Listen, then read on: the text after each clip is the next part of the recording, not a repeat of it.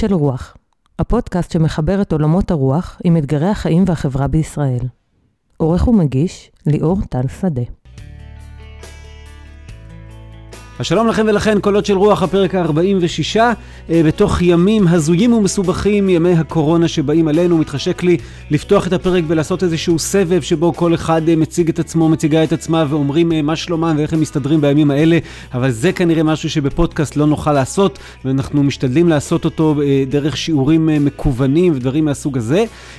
אני מפנה אתכם למי ששומע את הפודקאסט בתוך ימי הקורונה, לאתר קולות או ל... mailing list של קולות, אה, אנחנו עושים אה, שיעורים מקוונים, פתוחים לכל החפץ בכך, והשיעורים מתמלאים מהר מאוד, אה, כדי קצת לעשות איזשהו... מפגש, גם אם הוא מפגש מקוון בקוף, בין אנשים על בסיס של איזושהי שיחה שיש ברוח, ואני מרגיש ממש את הצורך העז לזה בימים אלה. אז את הפרק הזה בפודקאסט אה, אנחנו בעצם אה, נקדיש לשילוב של בין אה, הקורונה לבין חג החירות הקרב ובא עלינו, ונבקש להעמיד במרכז הפרק את השאלה, האם אנחנו עדיין חופשיים בימים של קורונה, או מה משמעות החופש בתוך הימים האלה. כשאני אומר הימים האלה, אני בעצם מתכוון לימים שבהם מצד אחד הטבע, או אמצעים, ש... דברים שאינם קשורים לאדם, מצמצמים באופן דרמטי את האפשרויות שלנו, וכרגע אנחנו חווים את זה בצורה מאוד עוצמתית כחברה, אבל כל אחד מאיתנו חווה את זה בחייו, אה, מחלה שמתרגשת ובאה עלינו, לא עלינו, אה, ודברים מהסוג הזה. אז מה... מה המידה של חופש שנותרת לנו כאשר הטבע מצמצם באופן דרמטי את האפשרויות שלנו, ואני מוסיף לזה את המדיניות של הממשלה, שהרי זה לא ברור מאליו מה צריכה להיות המדיניות, ויש תיאוריות שונות ותזות שונות, והנה הממשלה כופה עלינו אה, צמצום דרמטי בחירות שלנו, ואפילו בחירויות הבסיסיות ביותר, כמו יכולות התנועה וחופש העיסוק, וכל הדברים שבימים כתיקונם אמורים לשמור עליהם מכל משמר. אז אנחנו שואלים, איך שומרים על חופש בימים שכאלה, ומה המשמעות של החופש בימים שכאלה. אנחנו קרבים ובאים לקראת חג הפסח, שיש לו הרבה שמות, כמו חג האביב וחג המצות, וכולנו נקרא בהגדה, או רובנו נקרא בהגדה, חג המצות הזה זמן חירותנו. וזאת שאלה מעניינת, האם בכלל רלוונטי להקריא משפט מהסוג הזה בתוך ההגדה אה, בזמן שכזה. האם אני יכול להגיד בצורה כנה אה, שאני מרגיש שעכשיו זה זמן חירותנו? אלו שאלות אה, לא פשוטות, ואנחנו אה, ננסה לפענח אותן במהלך הפרק הזה, שבו אני אארח את האחד והיחיד, את עצמי, בגלל שבימי הקורונה יש בעיה עם המיקרופון שלי שדורש אה, לשבת במרחק של אה, חצי מטר כל אחד מהמיקרופון. אה, יש לי בעיה לארח, ובכלל עם כל התקנות. אה, אז אני, אה, את הפרקים האלה, את הפרק הזה לפחות אני אעשה כרגע לבד, ואחרי זה נראה איך פותרים את הבעיה לפרקים הבאים. אה, אז אולי נתחיל בללכת לקצה. הקצה. לפני שנתחיל עם הגדרות של חירות וכן הלאה, אני רוצה רגע ללכת אה, לשאלה שנשאל אה, רב בימי השואה.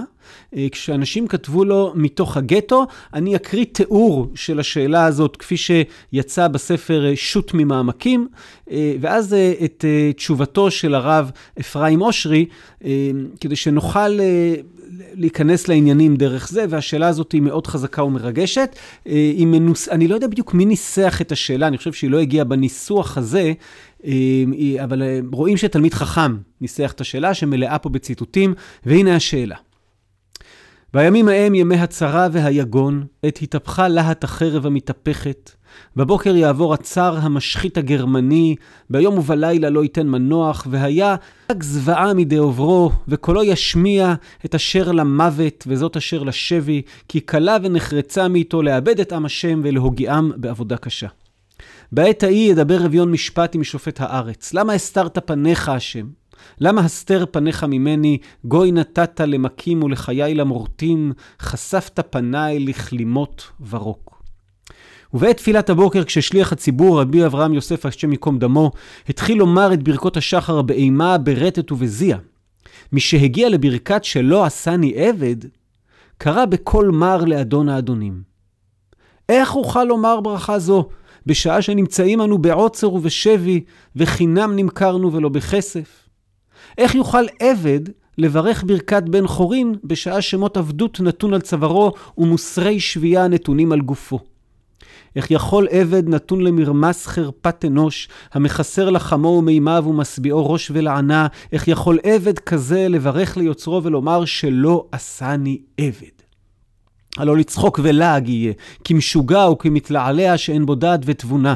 והרי כלל גדול בידינו הוא שיש לכוון בתפילה וברכה, ושפיו וליבו יהיו שווין.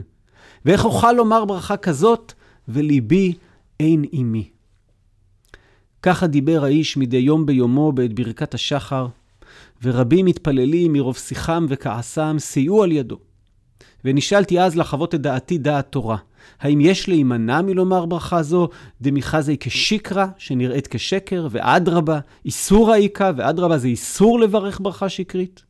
או דילמה, שמא, אין לנו לשנות ממטבע שטבעו חכמים בסדר התפילה והברכות. טוב, אני חושב שזה אה, טקסט מאוד חזק ומאוד uh, מרגש, ואני חס וחלילה לא משווה את ימי הקורונה לימי השואה, אבל uh, אני חושב שדרכו אנחנו יכולים להיכנס מאוד חזק לנושא שלנו. אני אגיד בעברית פשוטה את השאלה שהוא ש... שנשאלה ב... בעברית מאוד יפה. אנחנו בעצם עבדים. החירות שלנו הצטמצמה למינימום שבמינימום. אה, והנה אנחנו מתבקשים לברך בכל בוקר שלא עשני עבד. ובעצם בשאלה הזאת, שהיא אה, גם נוגעת ללב, אבל היא גם שאלה שפותחת את הנושא של מהי חירות ומהי עבדות. והאם ניתן לברך ברכה שקרית, בגלל שבדרך כלל המצב הוא כזה, למרות שעכשיו הוא לא. אה, ומתוך התשובה, אני אקריא רק כמה שורות, מתוך התשובה שניתנה, אני חושב שאנחנו יכולים להתחיל לפענח דברים על חירות ועבדות. והנה הקטע מהתשובה. עיקר הברכה הזאת נתקנה לא על עבדות הגוף, אלא על עבדות הנפש.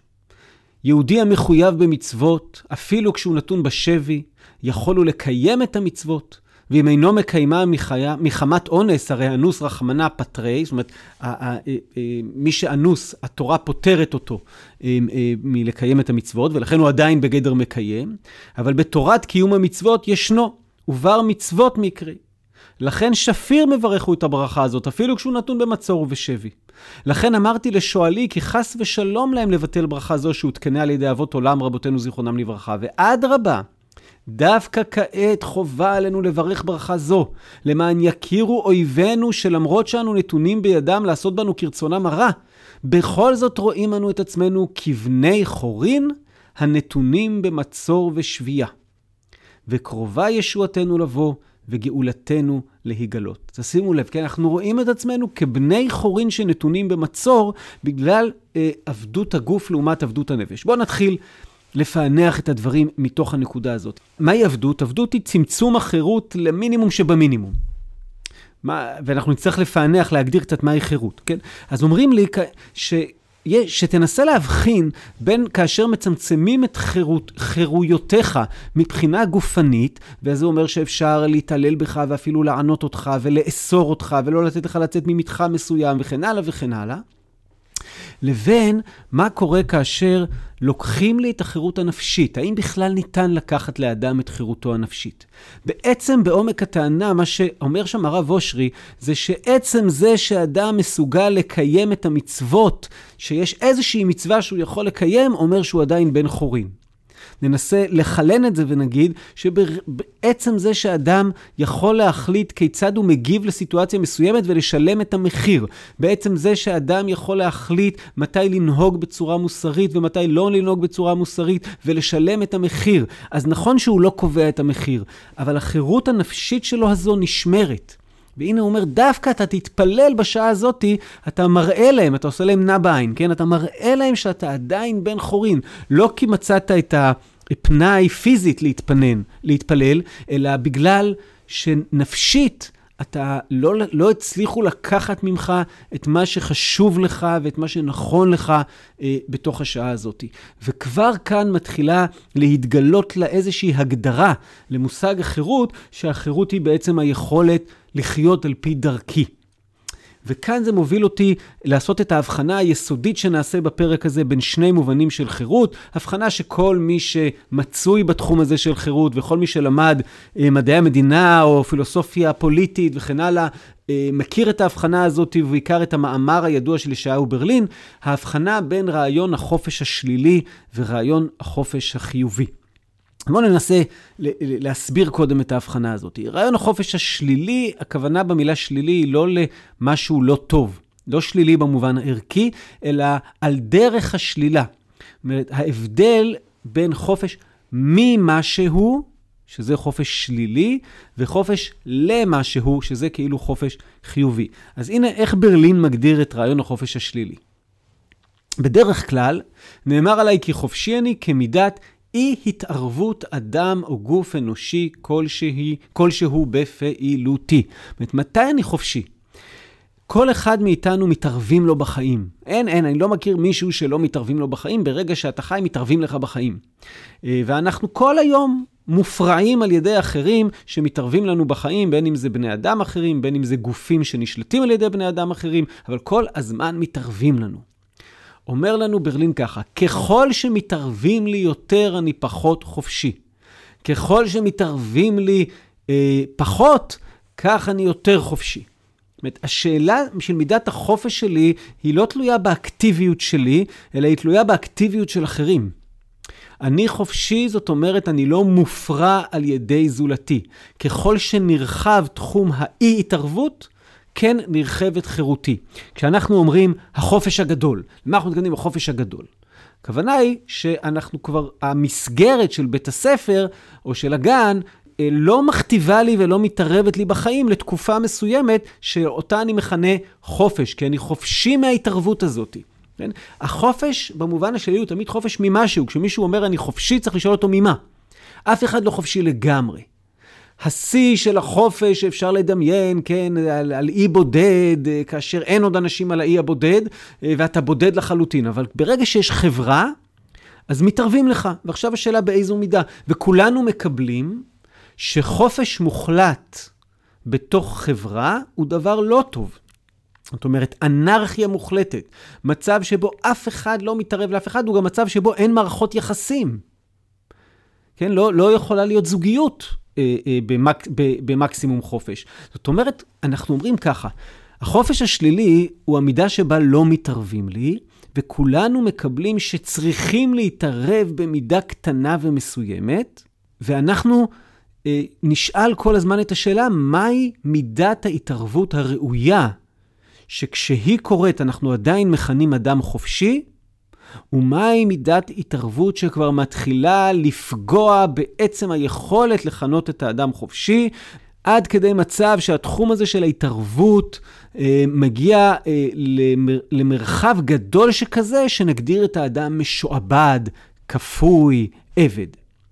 אז מנקודת המבט של החופש השלילי, אנחנו שואלים את עצמנו, כאשר נאסר עלינו לצאת מהבתים אלא למטרות מסוימות, כאשר נאסר עלינו אה, ללחוץ ידיהם של חברינו, כאשר אה, אה, האיסורים הם כפי שמופיעים כרגע בימי הקורונה, אה, ברור שמבחינת רעיון החופש השל... השלילי, החופש שלנו מצטמצם משמעותית, ויכול להיות שהוא עדיין לא ברמה שאנחנו מגדירים את עצמנו כמשועבדים, כעבדים, כקפואים, אבל החופש שלנו מצטמצם משמעותית. ומנקודת המבט הזאת, השאלה האם ניתן להיות חופשי בימי קורונה, היא שאלה עמוקה ורצינית. אבל יש כמובן גם את נקודת המבט השנייה, נקודת המבט של החופש החיובי.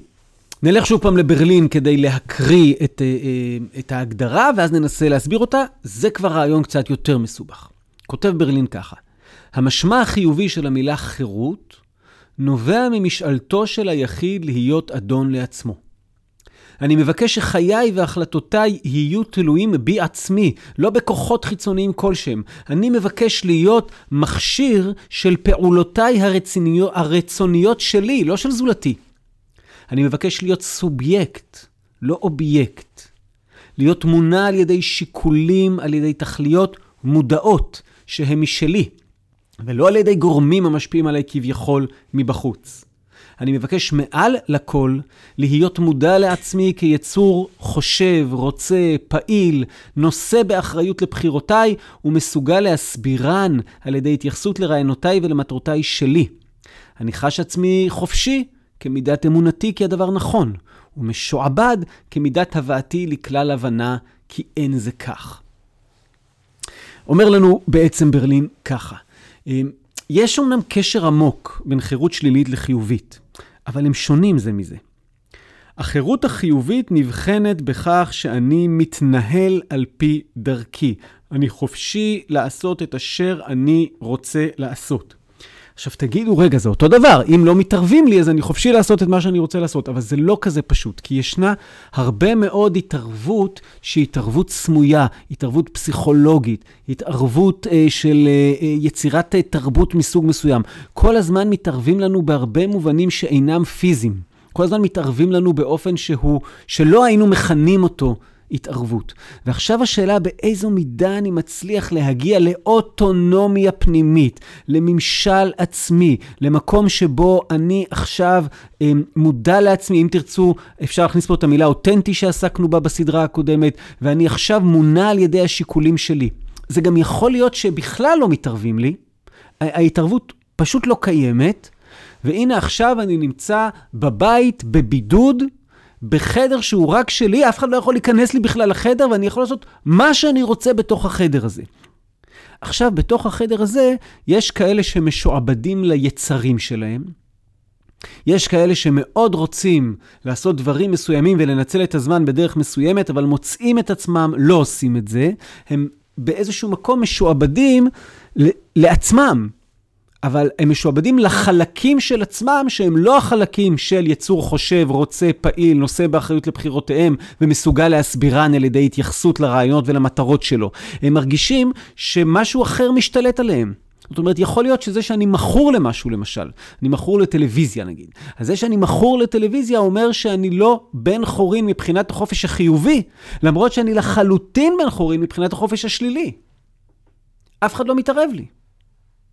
נלך עם זה אולי עוד צעד ונגיד ככה.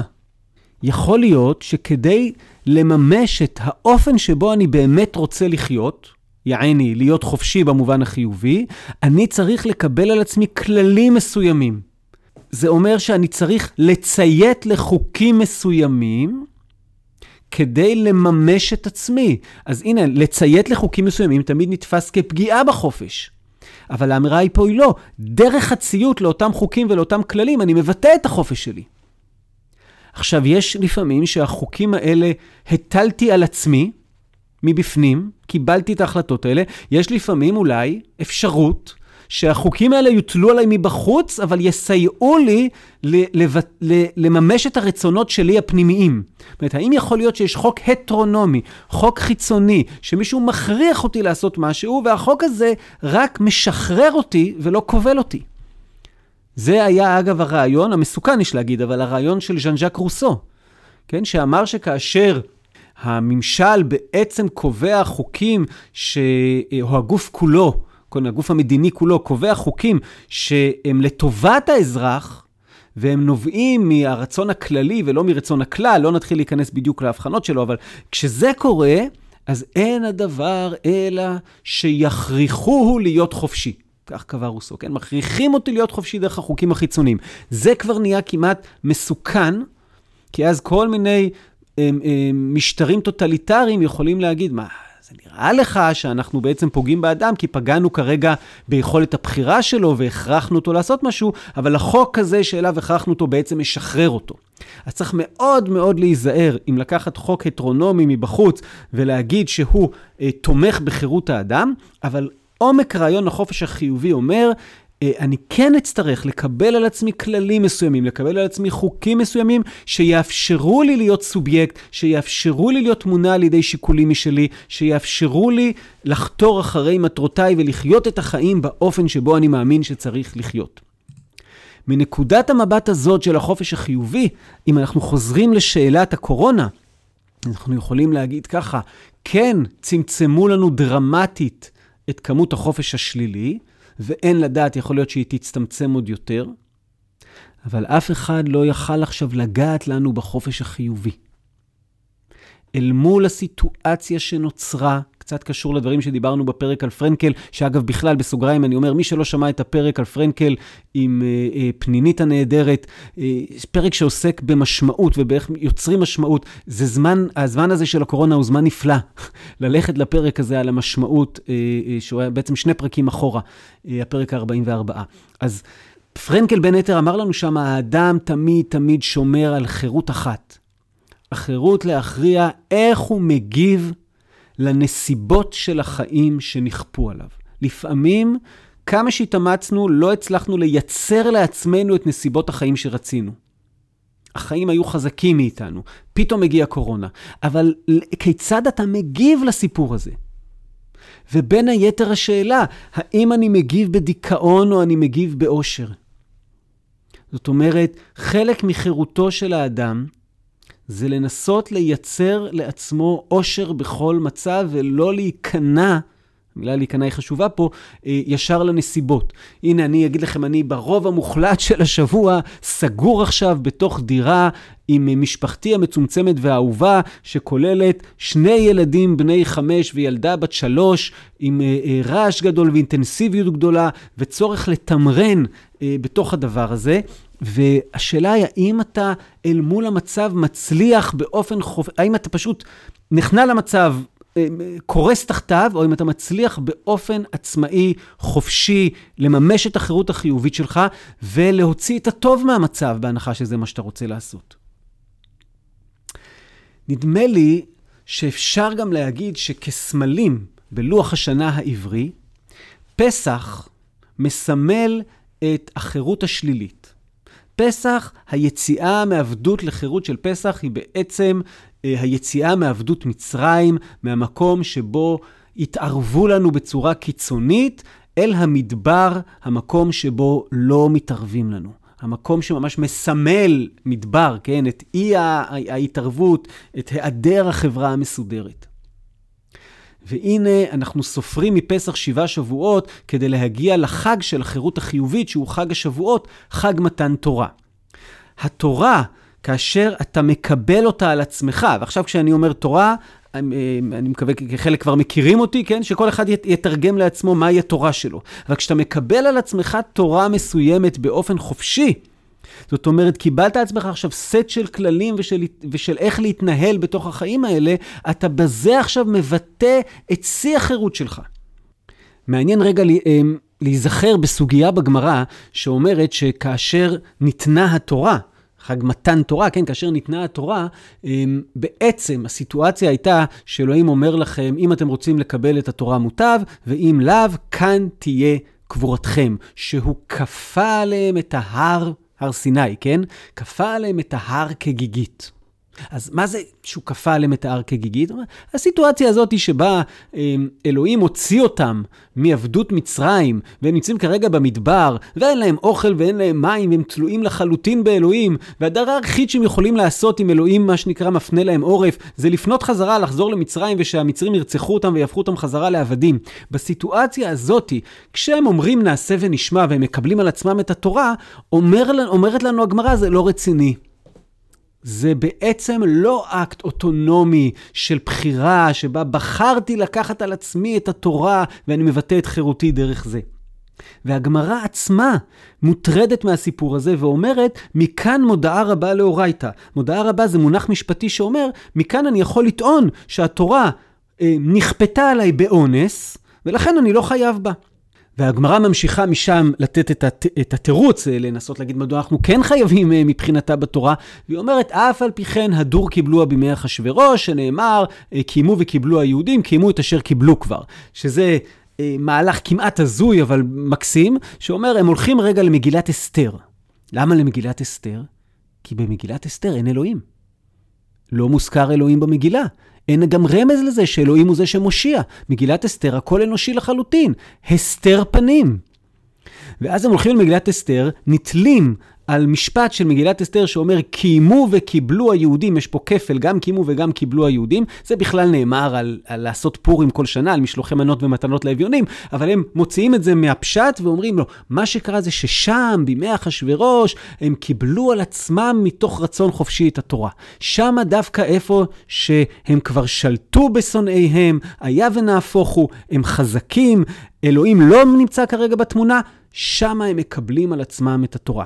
מה האמירה הזאת אומרת? היא אומרת שהתורה אמורה להיות הביטוי של החירות החיובית שלי. היא אמורה להיות אה, צורת חיים וסט של חיים שאני החלטתי לקבל על עצמי מתוך רצון חופשי, ובקיום התורה אני מבטא את מהותי, את מי שאני ואת חירותי. ועכשיו כל אחד יכול להחליט מהי התורה שלו. שאותה הוא מקיים כדי לבטא, ואנחנו צריכים להחליט כציבור. מה התורה המשותפת לנו, שדר, שהופכת אותנו לציבור ריבוני ובן חורין, לא רק במובן של חירות שלילית, אלא במובן של החירות החיובית. זאת אומרת, פסח כחג החירות השלילית, שמוביל לשבועות כחג החירות החיובית, ושלוח השנה העברי אומר לנו, חייבים לשלב את שניהם. אתה צריך ככל הניתן למקסם את החירות השלילית שלך, וככל הניתן למקסם את החירות החיובית שלך, אבל לא הא בהא תליא. זה לא שאם פוגעים לך בחירות השלילית, אין לך חירות חיובית. ולכן בימים האלה של הקורונה אנחנו יכולים רגע לעשות זום אין לתוך עולם החירות החיובית ולראות מה יש לנו שם. אז בואו נעשה את זה. בואו רגע ננסה לחקור יותר לעומק את העולם הזה של חירות חיובית ונפצח קודם כל בשיר. את השיר כתב רבי יהודה הלוי, ריהל, אה, אחד ההוגים היהודיים החשובים שאני מאוד מאוד מאוד מתנגד לדרכו, ואחד המשוררים היהודיים החשובים שכתב שירים נפלאים ביותר, ובין היתר הוא כתב את השיר הבא. עבדי זמן, עבדי עבדים הם. עבד אדוני הוא לבד חופשי. על כן בבקש כל אנוש חלקו, חלקי אדוני, אמרה נפשי. הרעיון שמובע פה הוא רעיון שאומר, דווקא להיות עבד של הדבר הנעלה ביותר, משחרר אותי מלהיות עבד של כל הדברים אמ, בתוך העולם הזה. ומה שהוא מכנה עבדי הזמן, כן? מי שיחזור לפרק השני בתולדות הפודקאסט, הפרק שעסק בחירות על פי ערך פרום, עסקנו לא מעט באיך בעצם בתיאוריה של פרום, כל הציות לאלוהים, המטרה שלו זה לשחרר אותנו מציות אה, לכל מה שמת... זה ממש להתאמן בשחרור מציות לכל דבר אחר, ולפי פרום, על מנת שבסוף גם נוכל למרוד בציות לאלוהים, למצוא את האלוהים שבתוכנו ולציית לעצמנו. זה אולי אה, נושא נפרד, מוזמנים לחזור חזרה לפרקי הפיילוט, הפרק השני עסק בחירות על פי פרום. אז רבי יהודה הלוי אומר לנו, אה, להיות עבד לדבר הראוי, הנעלה, הטרנסדנטי, הופך אותי בעצם לחופשי. יש פה את הפרדוקס, עבד אדוני הוא לבד חופשי. כל מי שהוא לא כזה, הוא לא חופשי. זה נמצא גם בפילוסופיה של ישעיהו ליבוביץ', שגם לא הקדשנו שלושה פרקים, של ליבוביץ', הייתי אומר בצורה כמעט קיצונית, לטעמי גם טיפה חצופה, אומר, כולנו כל הזמן עבדים, כי אנחנו עבדים של הפסיכולוגיה, ואנחנו עבדים של הסוציולוגיה, ואנחנו עבדים של הטבע, ואנחנו כולנו בתוך מסגרת של עבדות עם אשליה כזאת של חירות, חוץ ממי שעובד את אלוהים, כי עבודת האלוהים היא... לצאת מהעבדות לכל מה שטבעי, אל עבר השאיפה ללא טבעי, למעל, והיא הדבר היחיד שיכול לשחרר את בני האדם מהעבדות המוחלטת אה, לדבר הטבעי. בואו ניקח את הגרסה החילונית של זה, אה, דרך אה, האופן שבו עמנואל קאנט מתאר את החוק המוסרי. אני אקריא קטע קצר, אני הקראתי אותו באחד הפרקים האחרים של הפודקאסט גם, מסוף הספר ביקורת התבונה המעשית. בדרך כלל קאנט כותב בצורה מאוד... לא פשוטה וקרה קצת, אה, ולא אה, אה, פואטית ומלאת תשוקה, אלא לוגית מאוד ורציונלית מאוד, אבל הנה פה אני חושב הוא חרג מדרכו. שני דברים ממלאים את הנפש בהפלאה וביראת כבוד, המתחדשות והולכות ומתרבות והולכות ככל שההתבוננות מוסיפה לעסוק בהם תכופות ומתוך דבקות גוברת. השמיים הככובים שמעליי והחוק המוסרי שבתוכי. קאנט אומר, יש שני דברים שממש מעמידים אותי נפעם אל מול הגודל העצום שלהם והיופי שלהם. זה בעצם הטבע, אני מסתכל החוצה לראות את העוצמה הבלתי סופית של השמיים הככובים שמעליי, וזה החוק המוסרי שנמצא בתוכי. המבט, אני ממשיך לצטט, המבט הראשון של ריבוי העולמות לאינספור, כאילו מבטל את חשיבותי שלי בחינת יצור בהמי, החייב להחזיר את החומר שממנו קורץ אל כוכב הלכת. נקודה בלבד בתוך כוליות העולם, לאחר שהיה זמן קצר, יהיה יודע כיצד, מצויד בכוח החיים. ואילו המבט השני, כן, המבט המוסרי, מעלה עד אין סוף את ערכי בחינת אינטליגנציה על ידי אישיותי, שבתוכה החוק המוסרי מגלה לי חיים שאינם תלויים בבהמיות ואף לא בכל עולם החושים כולו. למצער עד כמה שאפשר ללמוד מתוך הייעוד התכליתי של קיומי על ידי חוק זה. ייעוד שאיננו מצומצם לתנאים, למגבלות של חיים אלה, אלא נסמך אל האין סוף.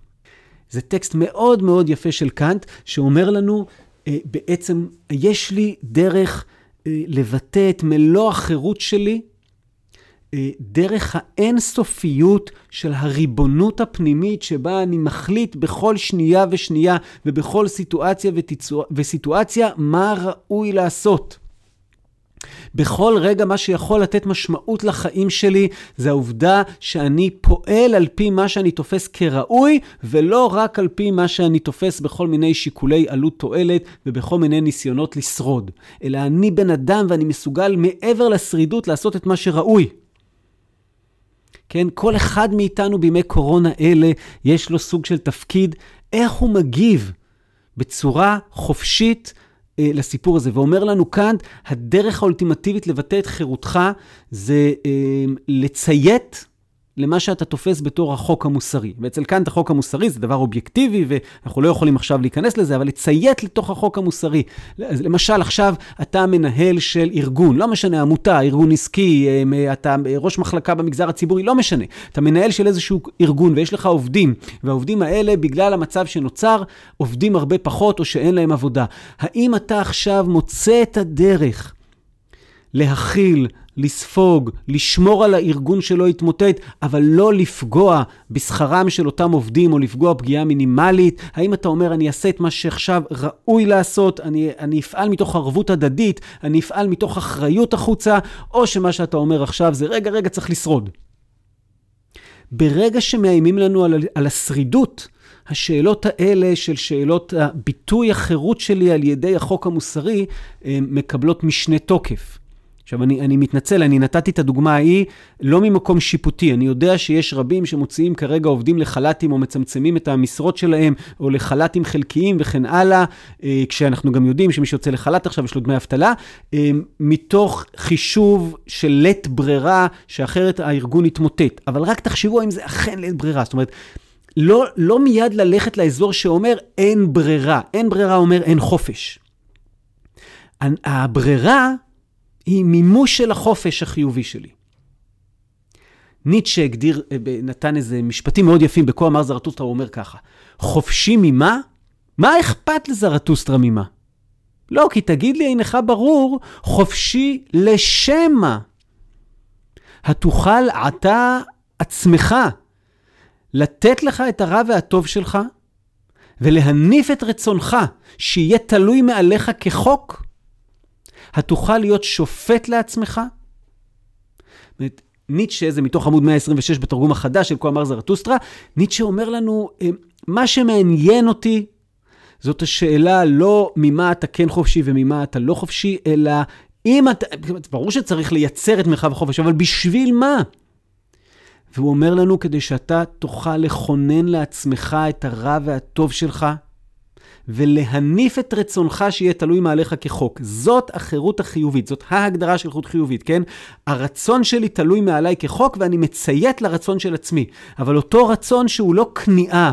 לכל מיני דברים שמתרחשים מסביב, אלא הוא היכולת שלי להתגבר על מה שקורה מסביבי. ובמילים אחרות, הייתי אומר ככה, הרעיון הזה של חירות חיובית אומר שלא רק שהחירות שלנו לא נפגעת במובן הזה, בימי הקורונה, אלא הנה הזדמנויות אדירות שאולי לא ראינו אותן לפני כן והיו לפנינו לפני כן, להגיב לסיטואציה מאוד ייחודית תוך מימוש אה, עמוק של החירות שלנו. עכשיו, זה נכון שהרבה בני אדם פוחדים מזה, והרבה בני אדם נמצאים במה שכינה אריך פרום, וגם אה, זה נמצא בתוך אותו פרק שהזכרתי, מנוס מחופש. והם מנסים למצוא מפלט מהאחריות הכבדה הזאת. הם מנסים למצוא מפלט מהבדידות שבאה עם האחריות הכבדה הזאת של להכריע על עצמי ועל דרכי, והם רוצים ממש להסיר את העול הזה של, של עצמם. הם רוצים להיפטר, כותב פרום, מעול החופש, והם בורחים לכל מיני מקומות, מאורגזמות רגעיות, דרך ציות לאיזושהי סמכות, הם משקרים לעצמם, הם נמצאים במה שכינה סרטר, כחש עצמי. אנחנו, השאלה אם אנחנו מצליחים להתגבר, לא לברוח. ניתנה לנו עכשיו החירות בתוך, ל- ל- להתמודד עם מסגרת חדשה בחיים שלנו. האם אנחנו יכולים בתוך המסגרת החדשה הזאת לממש את מי שאנחנו רוצים להיות בצורה עמוקה? אז זה הרעיון של החירות, ה, החירות החיובית, שאני חושב שהוא מאוד חשוב לימי קורונה אלה, ובתוך זה אה, אני רוצה להקריא לכם קטע ממכתב שכתב אה, אדה גורדון, אהרון דוד גורדון, לרחל כצנלסון. אה, רחל כצנלסון עמדה לטוס לחו"ל ומאוד חששה מהחיים שם שנכפו עליה, או חצי נכפו עליה לכמה שנים, והתכתבה עם אדה גורדון, וגורדון כותב לה מכתב מרגש מאוד. קודם כל, לא פטאליות, לא גורל ולא קורבנות. האדם צריך להיות פועל ולא נפעל. ואם ייפול, ייפול בתור לוחם, או טוב מזה בתור יוצר, שגברה עליו יצירתו, שגדלה מפי כוחו ללדת, ולא בתור קורבן. כך הם החיים, או בקירוב כך, כי אין להגביל בדיוק את החיים. מרכז החיים הוא לא שם ולא פה, כי אם בך, באני שלך. על הלכה זו צריכה את לעמוד. היא מבקשת את חיים של פעולה ושל מחשבה כאחד, ואין צריך לומר עם חיים של יצירה. זאתי טעותם וזאת חולשתם של רבים, שאין מרכז לנפשם, לחיי רוחם. יש להם כוחות ולעיתים כוחות גדולים, אבל הכוחות מתפזרים לכל מרחבי החיים, לכל מעמקי הנפש, מתמזמזים וחלים כענן, כי אין להם מרכז. אשר יאחדם בנקודת שרפה אחת, אשר יצרפם לכוח אחד של חיים ויצירה. ואין הם יודעים לבקש את מרכז חייהם, כי הם מבקשים אותו מחוץ לנפשם. באידיאלים, בשאיפות, במעשים שבחיי החברה, האומה, האנושות, הם מבקשים מרכז אובייקטיבי, בעוד שהמרכז הוא עצם הסובייקטיביות, עצם האני. לפיכך יש להם כל כך הרבה מרכזים סותרים זה את זה. אנושיות, לאומיות, חברותיות, אינדיבידואליות, אידיאליות, מעשיות, ארץ ישראל וכל העולם, וכך הלאה. לפיכך כשהם מתרכזים בנקודה אחת במרכז אחד, שוב אין להם עסק ביתר הנקודות, כאילו כל העולם אינו בשבילם במציאות. אין מרכז אלא אחד, כי אין עולם אלא אחד, הוא עולמו של האדם, האני שלו. בקשי את מרכז החיים בנפשך. כאשר תמצאי כל העולם לפנייך וכל החיים חייך, כי אל כל אשר תבואי, שם יהיה מרכז החיים, כי שם יהיה האני שלך. גורדון כותב לרחל במכתב היפהפה הזה בעצם, החירות שלנו היא לממש את עצמנו כפי שאנחנו, אנחנו צריכים רגע לעבור תהליך עם עצמנו. אנחנו צריכים לשאול את עצמנו מה מרכז החיים שאנחנו רוצים לחיות אותו. מה חשוב לי? מה הנקודה הפנימית, האותנטית, הדקה, הוא קורא לזה נקודה הנדסית שם בתוך המכתב, שכמובן קראתי רק קטעים ממנו בדילוגים. אמ, מהי הנקודה הזאת שהיא אני שלי? ואיך אני מממש אותה בכל מצב, לא משנה אם אני פה או אם אני שם, לא משנה אם יש כרגע אה, אה, התבודדות בתוך הבית, אה, או שיש כרגע כללים אחרים, לא משנה אם אנחנו בימי קורונה או לא בימי קורונה, את מרכז החיים בפנים הנפש צריך לדעת ליצור ולשמר ולטפח ולחיות אותו, וזה חלק מלחיות את, ה, את החירות החיובית שלנו הזאת ש, שדיברנו עליה. טוב, אז כמעט לא אמרנו מילה על אה, החירות השלילית, אה, שהיא כאילו האינטואיטיבית יותר והידועה יותר, וכולנו מבינים שהיא כרגע נפגעת, אבל בכל זאת אני רוצה להגיד איזושהי מילה עליה, ואני אסתכן ואכנס קצת לאמירה פוליטית, אה, כי אני חושב שהיא חשובה אה, בעת הזו, ואני אומר את הדברים שאני אגיד בהקשר הזה, כמובן אך ורק בשם עצמי, ולא בשם אה, בעמותת קולות, ולא בשם אה, אף אחד שקשור לפודקאסט הזה, ולא בשם גלי צה"ל, אה, ואני אגיד לכם ככה, תראו. חלק מרכזי מהתפקיד של הפוליטיקה, מהסיבה שיש מדינה, מהאחריות הכבדה של שלטון, זה לייצר ככל הניתן מרחב של חירות שלילית, אה, ככל הניתן מרחב גדול יותר של חירות שלילית לכל אדם, באופן כזה שהחירות שלו לא תפגע באדם אחר. עכשיו, כל המשחק הפוליטי הוא כל הזמן שאלה, המשחק הפוליטי הדמוקרטי, כן? הוא כל הזמן שאלה של איפה כן נכון לפגוע במרחב הזה, שהרי כל חוק פוגע בו. ואיפה לא נכון לפגוע במרחב הזה. כן, אני כל הזמן, הדמוקרטיה צריכה לשמור את מרחבי החירות השלילית של האדם. אנחנו נמצאים כחלק מחברה. ברגע שאומרים אה, שהשב"כ יכול כרגע לעקוב אחרי אנשים דרך הטלפונים שלהם, מצמצמים עוד קצת המרחב. כשאומרים אה, איסור של תנועה במקום מסוים, מצמצמים עוד קצת המרחב. והרבה פעמים זה בסדר לתקופה קצרה, כי אין ברירה. כי אין ברירה, בגלל שחלק מתפקיד הדמוקרטיה היא לשמור על בני אדם, ואם הדרך לשמור על הדברים הכי יסודיים, כמו החיים של בני אדם, היא דרך צמצום משמעותי, הרי מה קורה להגיד שיש מלחמה? כן, גם שם יש צמצום משמעותי של מרחבי החירות של האדם. אז אנחנו מבינים שדמוקרטיה לא מפסיקה להיות דמוקרטיה, כשבגלל צעדי חירום היא מצמצמת את המרחבים של החירות השלילית. אבל היא חייבת כל הזמן להקפיד. לצמצם את אותם מרחבים רק במידה ההכרחית באמת, ולא מעבר לזה. עכשיו, אם אני רגע יוצא מהתקנות לשעת חירום, ואנחנו רואים מה קורה אה, מעבר אליהם, המקום הזה שבו אה, לא אפשרו לכנסת ישראל לנהל ישיבה וסגרו את הישיבה בכל מיני תירוצים, אה, בגלל סיבות פוליטיות. כן, לא לאפשר לכנסת ישראל, לפרלמנט, לגוף שהוא הגוף של הדמוקרטיה, גוף המחוקקים. ל-61 חברי כנסת שרוצים אחרת. יש רוב בכנסת ועדיין כופים בעזרת פרוצדורה משהו אחר. המקום שבו שר משפטים אה, מחליט להרחיב את סמכויותיו באופן כזה שהוא יוכל בצו אה, לסגור כמעט את כל פעילות מערכת המשפט בישראל, וימים ספורים אחרי שהוא מרחיב לעצמו את הסמכויות האלה, הוא באמת סוגר בצו את המרחבים האלה. במקום להגיד, רגע, אני חייב את המקסימום, זאת אומרת, ברור שמערכת המשפט תמשיך לתפקד תחת כללים חדשים, שבכל אולם משפט יהיה מרחק של שני מטר בין אדם לאדם, ולא ייכנסו לתוך אותו אולם יותר משבעה אנשים, ואפשר הרי לייצר את זה. ושוב זה נגוע כמובן במטרות פוליטיות, פנימיות.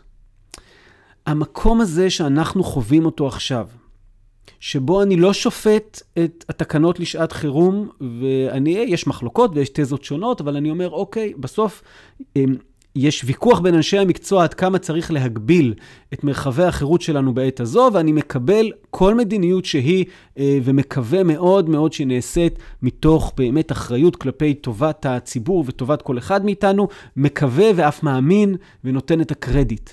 אבל הדברים שראינו שהתרחשו, ואני מחזיר את כולנו לפרק על דמוקרטיה, עשינו סדרה על מדינה יהודית ודמוקרטית, מוזמנים לחזור, יש פרק של שעה על יסודות הדמוקרטיה. הפגיעה בדמוקרטיה היא לא תעלה על הדעת.